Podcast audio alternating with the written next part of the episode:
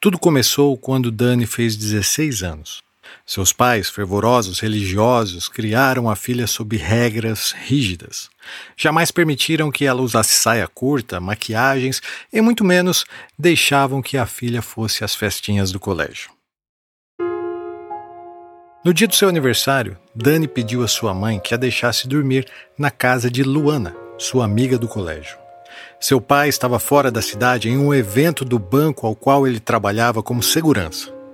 A mãe não achou aquilo uma boa ideia, pois ela sabia que jamais o pai permitiria. Dani implorou e disse que seu pai não precisava saber daquilo. A mãe tinha dó, pois lembrava de quando ela era jovem e sabia o quanto a filha havia sido privada de diversões pelo pai. Então, resolveu deixar que ela fosse dormir na casa da amiga.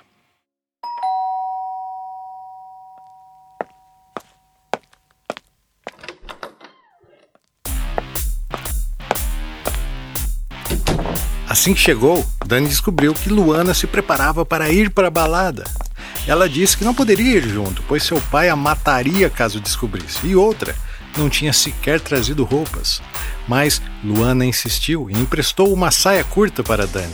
Aquilo era excitante para ela, pois nunca havia vestido uma mini saia. Luana também maquiou Dani pela primeira vez e as colegas, eufóricas, saíram juntas para se divertir.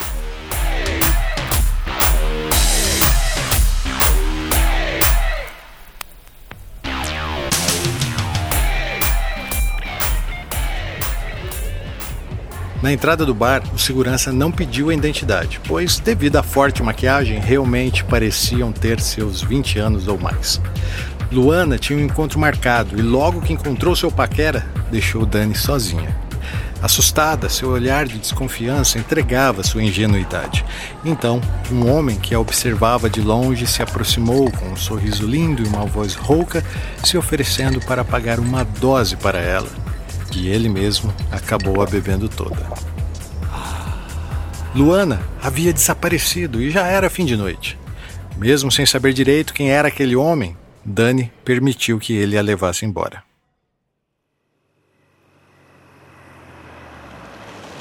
Enquanto dirigia seu carro velho e fazia piadas sem graça, o homem resolveu mudar a rota e parou em uma estrada de terra.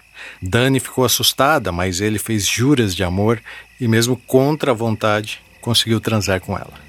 Mas algo ainda pior aconteceu. A camisinha havia estourado. Dani começou a chorar e disse que se estivesse grávida, seu pai a mataria. O homem também ficou desesperado e confessou que ele era casado. Ele mentiu o nome e passou um falso número de telefone antes de deixar Dani na casa da amiga e nunca mais aparecer.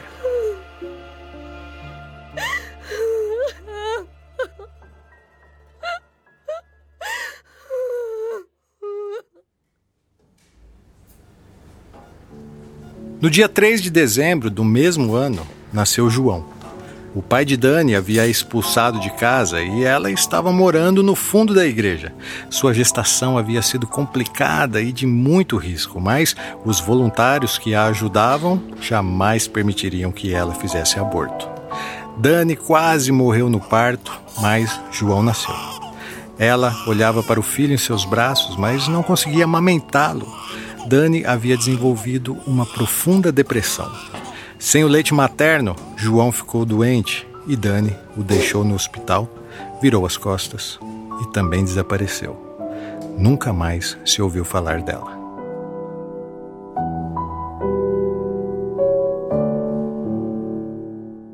Agora, João era mais um indigente largado ao SUS, sem ter pai nem mãe. Ele se apegou com a dor, sem oportunidades e sem saber direito o que era certo ou errado. Ele foi crescendo sem nenhum valor.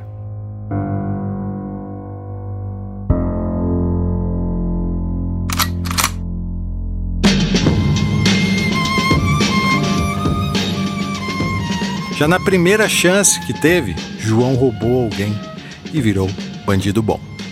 Aquele que, para boa parte da sociedade, era bom mesmo se estivesse morto. Um paradoxo. João realmente não deveria ter nascido, mas nasceu por pressão da sociedade que condenou Dani. Porém, agora, essa mesma sociedade que defendeu João quando ele era um embrião o queria morto. João acabou preso. E logo que saiu, na sua segunda oportunidade, usou as técnicas que havia aprendido na cadeia e assaltou um banco.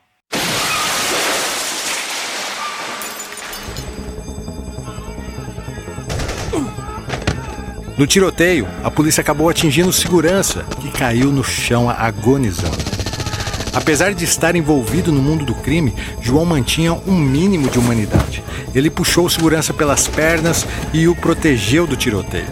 Mas, infelizmente, era tarde ele já estava morto.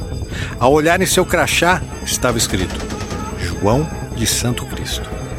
João ficou em choque. Acontece que a única informação que ele tinha sobre a sua família é que carregava o mesmo nome do seu avô.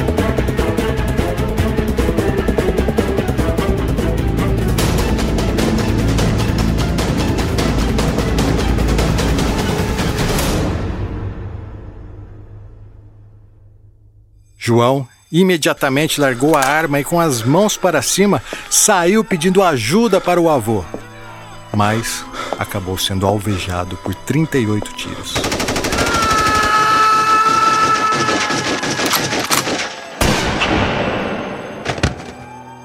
Ninguém compareceu ao seu enterro.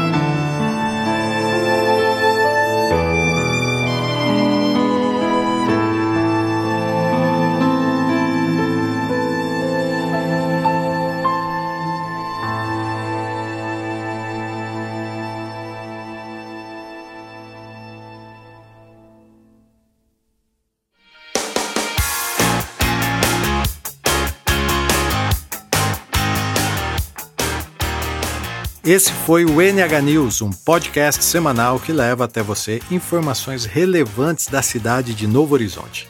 Siga o NH News no Facebook, no Spotify e assine a lista VIP no WhatsApp. Você receberá as novidades gratuitamente direto no seu smartphone. Quer nos ajudar nessa missão, que é mostrar a verdade na cidade de Novo Horizonte?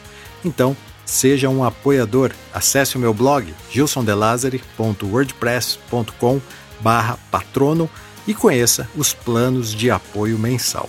E lembro também que toda sexta, após as 18 horas, rola uma live no Facebook e no Instagram, onde narro as principais notícias que foram destaque na semana. A edição do NH News é do Rogério Silva e a produção é minha, Gilson De Lázari. Até a semana que vem.